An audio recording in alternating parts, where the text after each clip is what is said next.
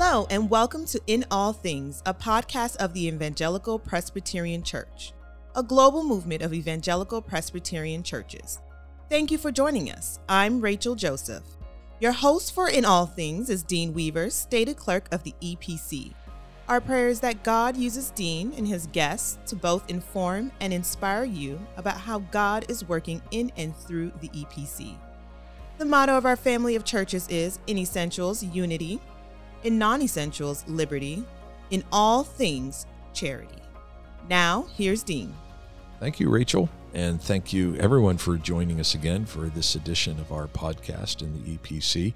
Again, we hope that uh, this will be a benefit and a blessing to you as we interview and have conversations with people uh, right now who are in leadership of the EPC. We hope to expand those conversations to people across the denomination as time goes on. But we wanted to start the podcast with you getting to know people like Jerry Iamurri, our assistant stated clerk, and uh, Gabriel DeGia, our director of World Outreach, and um, Zach Hopkins, who's the chair of our theology committee. And uh, some of these conversations are designed to help you learn more about the EPC with the design of, of how the EPC is of value to your congregation and to you personally.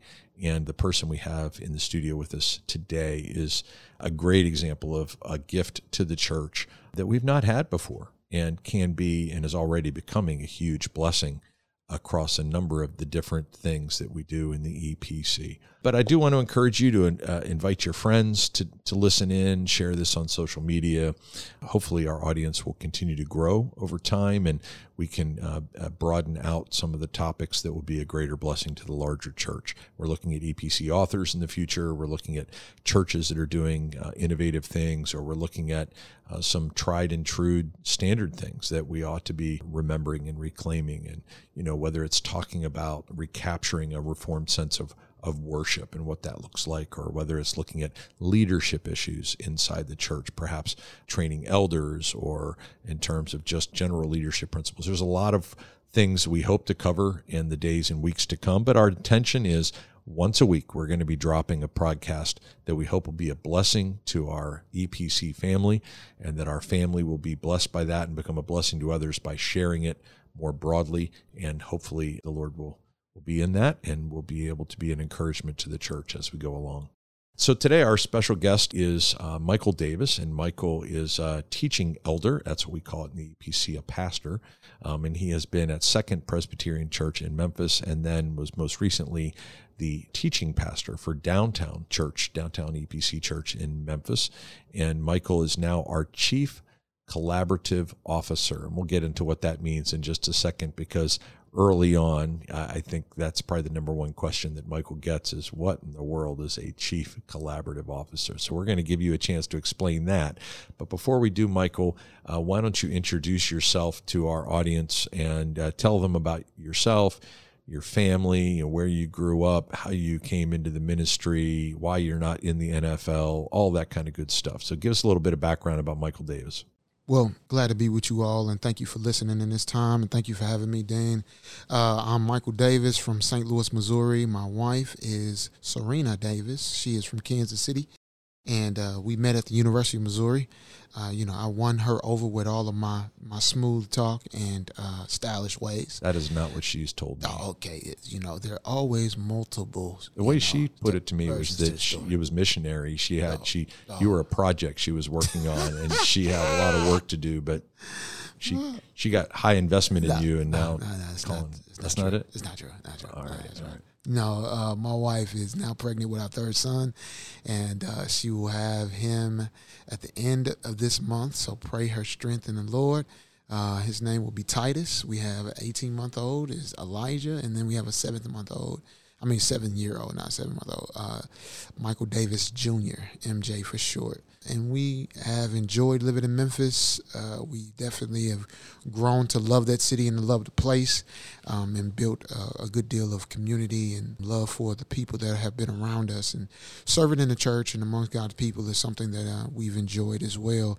God made a funny way of me becoming a pastor primarily because I was just like some of you who are listening, a faithful uh, member of the church. I didn't necessarily grow up in the church. Uh, I was sharing my story just the other day. I, I came to church through a Wednesday night Bible study. My mother wanted to start going randomly, and so we did.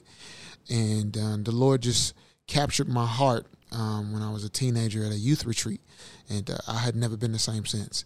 And so my zeal, though, had played itself out in various different ways uh, while I was going through high school, all the way to college. I remember when I was playing Division three football, I couldn't make it to the NFL because, you know, uh, they didn't want anybody as good as me. Is that what it was? Yeah, yeah, that's exactly what it was. Exactly. But uh, I remember being in uh, school and I wanted to read the Bible more after practice. Um, when I was reading, I was with my roommate who was my best friend at the time. So 3:30 after practice on Fridays, we read the Bible. Somebody came in our room. Hey, what are y'all doing? And we're just reading the Bible. He joined us, one of my teammates, another one, and it just grew to about 20 people. And um, it was then when InterVarsity said, "Hey, listen, it seems like you got a lot of people reading the Bible. Uh, you know, how how about you y'all come lead some of our large groups?" Uh, so I joined it, jo- joined them. But through that time, it was just affirmed, "Hey, you may be called to ministry. Oh, you thought about being a pastor, and it was far from my mind to be a pastor." I transferred to University of Missouri, and same thing happened. But when I started working in banking, I just had this nagging urge to want to know more about my faith, grow in it, uh, to understand God and what I believe. And so I went to Covenant Seminary, and uh, it was recommended to me. And I figured that I can be in St. Louis at my home church, serve there, teach Sunday school, clean the church, unlock the church. I did all of the the basic things, counted the offering, uh, whatever whatever the church needed to be done, I was doing it. I was the outreach and evangelism coordinator, and so through that time, I just learned so much. But uh, the Lord just used that time to affirm more and more. I remember my mother. She said, "Why are you going to school to learn about the Bible? Won't you just read it?" And uh, that's a good reformed answer in some ways. and uh, you know, I didn't have a good response. Uh, she wanted me to go to get my MBA instead of a Master's of Divinity. And so your undergraduate degree was in business, right? Yes, and finance. you were in banking at the time. Yes. Yeah. And so I didn't have a, a, good answer. My spiritual mother asked me even we were she, we were going to a play one time and she said, "Why are you going to school? What are you going to do after you do that?" And uh, I was just like, oh, "I'm gonna go back into the corporate world and, and work." And lo and behold, God used that time to lead me to Memphis, Tennessee. And that's where uh, I just grew in my understanding of pastoral ministry and what that looked like and just was honestly privileged and honored. I don't I don't feel entitled to be a pastor. I feel very honored honored and blessed to have been a pastor and serve in that capacity. And so all of that time leading up to this, same thing, walking by faith to some degree, to trust in God that He will continue to provide, but then I want to serve His church and I want to give my life to ministry, and that's what I committed to. So, in a previous podcast, I had the chance to have a conversation with one of our dear coworkers, and the three of us worked very closely together. You, me, and Jerry Iamurri. And uh, Jerry, of course, was an attorney and a pastor in one, but you've got this kind of business background and acumen and a pastor coming together. And, and it's interesting that you know the Lord obviously knows these things way ahead of time in terms of His planning out. You know, we we plan our ways, but He directs our steps, and He's been directing your steps toward this new role where you are serving the denomination as a chief collaborative officer. So, I mean, this is uh, basically, you know, we've got a, a, chief financial officer in Pat Coelho. We've got mm-hmm. a, a chief governance officer in Jerry Iamurri, a chief executive officer in me, but a chief collaborative officer. That's a new C level kind of position um, that we haven't had before, and a lot of people aren't familiar with. But it does take some of this skill set that God has given you from these different places in your life and then I think it also takes the way God's made you mm-hmm. and just wired you because you are by default a collaborative person. It's just kind of the way I've watched your brain mm-hmm. work. So talk to us practically about what that means. If if someone were to tune in today and saying, the only reason I'm listening is because I've heard we've hired a chief collaborative officer. I have no idea what that means. So give people kind of the 101 yeah. of what is a CCO. Chief collaborative officer was, was new to me when uh, when Dean, when you actually presented it to me. And so I began to do my research after you talked about um, NGOs using it now today. And some people have chief innovative innovative officers, some have chief strategy officers. But the idea of the collaborative officers to use, use its um, giftings and knowledge to um, bring together various different departments. And since working with the a church denomination, uh, we would say presbyteries, and even using the mission and vision and our strategic priorities to work collaboratively amongst uh, one another. To put it very much biblically, I think that um, when Paul talks about in Ephesians 4:11 that God has gifted uh, many evangelists, apostles, shepherds, prophets, etc., to do something, and that is to build up the church. He's equipped them to build up the church, and my job as the chief collaborative officer in the large perspective is to build up the church, to use all of those gifts, to use all of those individuals around us to learn from one another in order to continue to build up the church. It is um, not working in silos, but continuously learning and growing from one another, understanding one another's con- context and using them differently. Here in the OGA office, I've met with a lot of our staff, and one thing that they've said is how uh, we'd like to be utilized as a resource. We have so many resources here my job is to figure out how the listeners in our denomination can use the resource here in a collaborative sense. Um, even team building, building culture, much of that is in the realm of being the chief collaborative officer. So, for example, one of the conversations we've had uh, in this podcast earlier was with our uh, director of communications and digital strategies, Brian Smith. And Brian has this heart for wanting to serve not only the office of the General Assembly, but our churches and our presbyteries. Mm-hmm. And so he's able to act as a resource to them, taking some best practices that either he has discovered or he's discovered elsewhere and sharing those out and helping other people to do that. And Pat Coelho, who's our chief financial officer, he does the same kind of things. He he helps find find best practices in terms of those things and sharing them out. So you're paying attention to that across our staff. You're paying attention to that across our presbyteries, uh, churches. Anytime you see something like that, tear down the silo, leverage best practices, that kind of stuff. Mm-hmm. Now, as the EPC as a whole, because the, the chief collaborative officer is this kind of more external, outward looking mm-hmm. role. We used to have a chief operations officer, which was kind of an inward role, the operations of the office itself. But we, uh, this role is much more outward facing we have four strategic priorities, which, as the chief collaborative officer, you're now given oversight over those four priorities. Now, very practically, one of those, which is a global movement, helps works with Gabe DeGia. Mm-hmm. Um, we've talked with him previously. He's World Outreach Executive Director. Effective Biblical Leadership, that's Jerry Iamurri. He gives leadership to that. So, but but you are particularly keeping an eye on and helping to work collaboratively with the other two. Um, so we've got global movement, we've got effective biblical leadership. What are the other two, and how are you working collaboratively with those groups? Church planting and um, church health, or transformation and multiplication, is what We've also heard those. In. Yeah, sometimes we use multiplication, but that's really church planting, yeah. and then we use transformation, and that's really church health. So, you know, we we maybe need to be uh, you know more simplified perhaps and just calling it what it is. But we're really talking about church planting and we're really talking about church health. Yeah exactly. And so just recently uh, talking to each of those who are over those strategic priorities how uh, we can reimagine working together collectively to make sure that those strategic priorities are fleshed out. You think about world um, world outreach or global movement in the context of uh, church planting.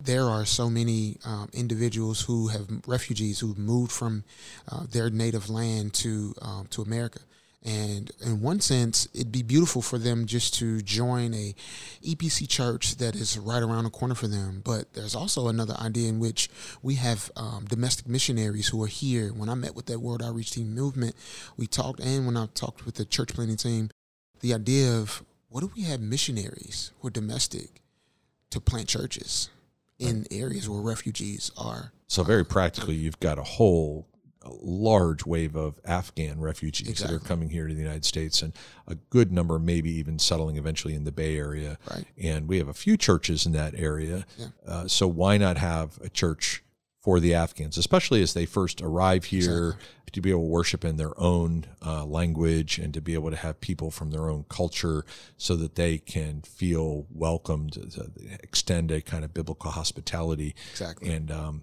so I love that idea. So part of your job is to say, hey, World Outreach folks, you do church planting, and and over here, church planting folks, you do church. Like, let's get you guys together in the And room and figure out how to meet this need. And I'm sitting here talking to the World Outreach Management team, and they're saying, "Wait a minute, that's something we haven't done.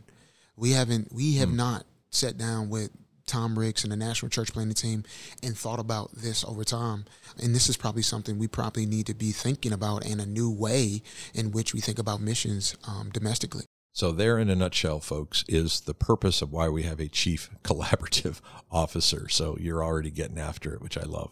Now, there's one particular kind of initiative, and it's interesting because if you go into the EPC's founding documents, like from the back in the day, right, everything that we're about, the number one thing we're supposed to do, and it's the first part of our name, right? Mm-hmm. It crosses like all four of those strategic priorities Absolutely. and you're looking for ways to collaborate together on that, which may be the most significant initiative of all. Absolutely. And that's around what?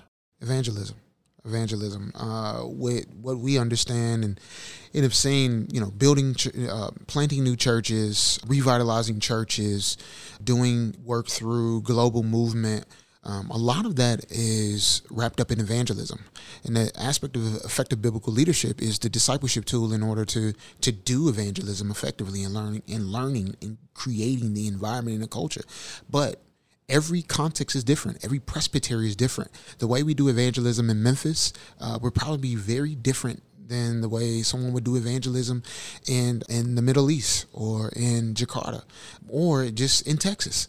But the because Texas thinks it's its own nation, that's the whole thing. That's, but a, that's a different podcast. but to your point, like if you were going to plant a church for Afghans in the Bay Area of California versus planting a church in the inner city of Memphis or planting a church even in uh, for uh, Kurdish people in Germany or something like that, and they're all different. all different. And we need an approach in terms of evangelism where it's far more accessible, but it's a part of the discipleship mechanism that we have in our Sunday school classes, in our churches, the way we think about it. Because a lot of our churches oftentimes will grow not necessarily because we're, we are merely evangelizing the next individual it's because of networking. It's because of i was a young adult pastor and i my i never had a problem with my my young adults growing right? And I, one day i paid attention because it was so many new people coming in. I was like oh my goodness. You know i i may be doing an amazing job as a pastor you know? I've yet to hit the streets and and and evangelize but people are coming. Um, but the idea was uh, those relationships that were built in college um, when people were moving to Memphis and looking for a church, it was easy for them to connect with someone that they went to from Mississippi State or Ole Miss or Vanderbilt or Memphis, and say, "Hey," w- th- their thing was, "Hey, won't you come to come to our church?" But we're coming to a new day and age where a lot of people they they're having a lack of trust in the church, and it's not necessarily the power of God that they're struggling with. It is it is the church and the environment that it creates, and so some people are looking for more small and um, intimate environments to where they can maybe grow or they're looking for it outside of the church. And so i think what evangelism will do in every area that we have is give us a multifaceted approach that will actually work um, more effectively for people who some pastor would admit like hey i'm not gifted. But it's not about being gifted because what i've learned over time it's about feeling confident in sharing the gospel but then also feeling confident in the fact that you know we live in a society where hopelessness runs rampant right uh, rejection nihilism it runs rampant. But we have something that is the greatest hope and being able to have a tool bob Stauffer's talked about having a tool and uh, global outreach has talked about world outreach has talked about having a tool. Having those tools that are accessible for um, for our churches and our ministry leaders i think will be um, extremely effective. So if we go across the board, right, and you say an effective biblical leader is a person who's able to communicate the gospel well, you would say uh, global outreach and, and the work that we do in terms of our global reach. At the very forefront of that is evangelism, contextualizing evangelism. right If you look at church health A healthy church is a reproducing church. Amen. And it has to be an environment where people are not only hearing the gospel, singing the gospel, but sharing the gospel. And what way could a church plant ever possibly hope to grow unless it was actually doing evangelism? So, evangelism really does form a foundational kind of great commission foundation for all four of our strategic priorities. And what you're saying is at the at the bottom of each of those four priorities is evangelism. But what's really uh, foundational for evangelism is relationship. Mm-hmm. So whether you're a church planter or you're a global worker or you're just a, an effective biblical leader at your your work environment, yeah. having a relationship with that person that yeah. you hope to share the gospel with is kind of foundational to having the opportunity to do that. Absolutely, absolutely. Well, that's that's kind of putting the evangelical back uh, in evangelical Presbyterian church because you know right. we have to be um, humble enough to admit that we've not been doing that. We've not been sharing that good news, and uh, part of it is you know we just haven't felt like we we, we maybe even know how to do that mm-hmm. and people feel intimidated by that. And so hopefully on a future podcast in the near future a couple that we might have coming up we're looking to have uh, bob stauffer. And you mentioned him a minute ago and bob is our now national director of church health um, and he's got a training coming up. It's at the Presbytery of the Alleghenies. Yes. That's going to be on evangelism training, and it's kind of a conversational sort of approach. Right. And we're hoping if that um, goes well, that we could replicate that for other presbyteries that would want to do similar training. Absolutely. Yeah. And that and that's what we mean by, or yeah, that's what I mean by the the idea of discipleship, teaching this regularly and making sure that, as you've mentioned, our reach is not necessarily the churches, our reach is the presbyteries. So we can do evangelism training in our presbyteries and allow this to then flow down to our churches to where they can take it and, begin to replicate it I think that it'd be terrific. I think it it affect uh, a lot of what we do. So, for those of you who've never heard me say this before, I, I, I've been saying to our staff here at the Office of the General Assembly, and if you ever hear us refer to OGA, that's what that is Office of the General Assembly. I've been sharing with people that the reach of the OGA is not that far.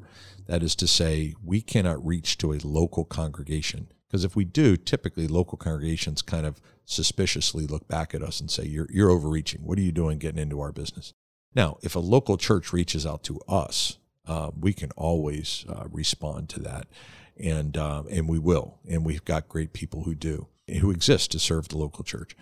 But when we reach out, our the length of our reach actually reaches well to the presbyteries. So if we're helping to resource and equip the presbyteries, then the presbyteries who are more contextual, more regional, they're able to help and equip their congregations in their context, which which is going to be much more uh, suited to them. Absolutely.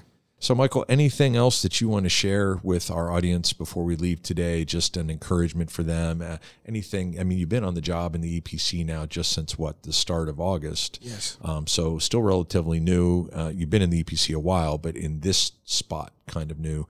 Uh, any observations that you've seen, uh, encouragements that you have, or, or challenges you want want to put out uh, to our folks as we conclude today? What I've been encouraged by is I've been in the my presbytery, which is Central South, uh, and I know and been involved there. What I'm doing when I'm there now, I've been able to learn and get to know a lot of uh, the committee people who are serving, a lot of what we do here.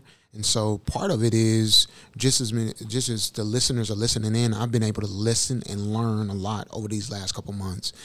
If I were to do anything, if I'm in your shoes and you're listening, I would I would inquire more as to who's in the Office of the General Assembly and get to know uh, the staff that's here and uh, ask questions. Uh, there's a lot that is here that uh, we want to be able to be that, as I think Jerry and Dean would say, just be that phone call away.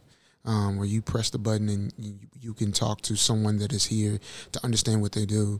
We had the next generation leaders come here for the summit and the staff here served them lunch. And it was a, an incredible blessing because a lot of those uh, young adult, youth, and children workers went back knowing that they're actually human beings working in the office and not robots. No, that's a joke. But there's but, been a rumor out there. There's, there's the EPC robot Facebook page that people have been Elon Musk. Yeah. Uh, but they were very encouraged to get to know our staff here and understand what we do, and it put perspective as to what they're involved in, not only in their silos, and that's the collaborative work, right? So the beautiful of a long form podcast is that I can go there because you opened the door to something. I want to go there real briefly before we ah, close. So I know I said we were going to close, but I'm going to push this off just a little bit.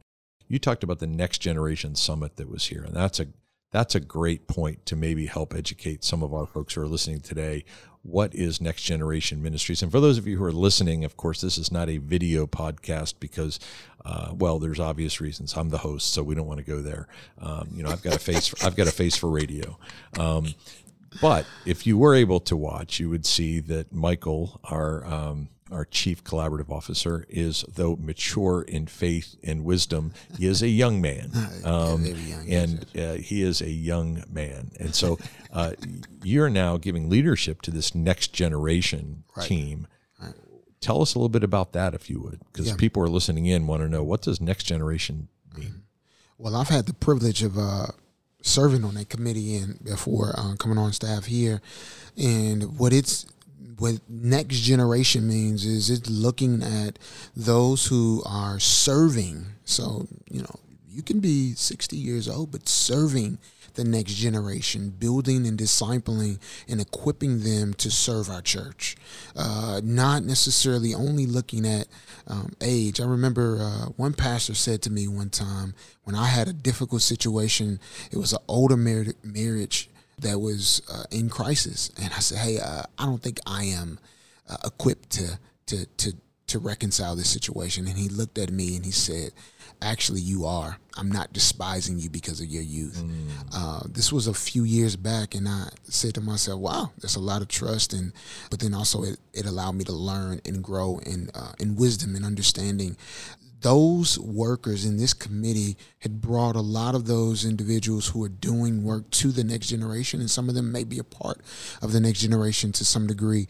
Uh, they are discipling, dealing with some of the ethical and hard issues that are on the horizon for us. And what we were able to do is come together, encourage them, learn from what each of them been doing everywhere from the west coast to the east coast people were coming all over to be refreshed and renewed to be equipped and learn what it means to serve those who are in your high schools your middle schools your elementary who are the ones that are going to be leading in our churches uh, who are going to be the ones that are going to be the next pastors, uh, the next uh, ministry leaders, the next doctors, politicians, etc. How do we equip them. And what the next generation committee does, it doesn't just look at curriculum. It doesn't just merely put on a uh, a summit, but it actually says we want to build networks in our presbyteries in order to build a think tank define best practices across everything we do to continue to disciple those who will be leading in the next few years. And I think uh, increasing space for those people to start leading now. Yeah. And I, I, that's probably a great pause button. We can come back maybe in a future podcast and talk more about that kind of networking and yeah. how that can happen. But I tell you, I was really encouraged just in being able to, and I had to be it's one of those times where I had to be two places at the same time. So mm-hmm. I zoomed into your summit meeting mm-hmm. uh, to bring yeah. greetings, which you guys were gracious to allow me to do. But I was impressed because I looked and therefore I beheld a next generation summit that looked more like Revelation 7 9 than maybe mm-hmm. what we have seen in years past.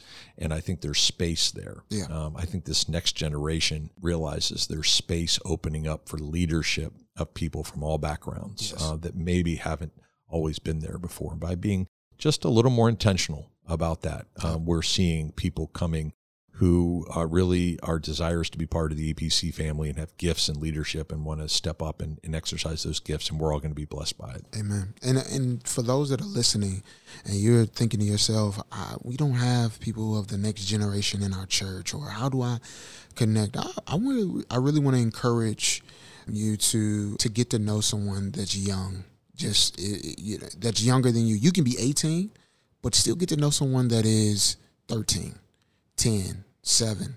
That's where it starts because the more that we begin to build up and disciple one another, care for one another, the stronger the church will be. If we only leave roles of leadership off to a certain age, to a certain limit, uh, which I don't think that we've done in EPC having this committee. What happens is we lose out on what God has gifted us with in the next generation.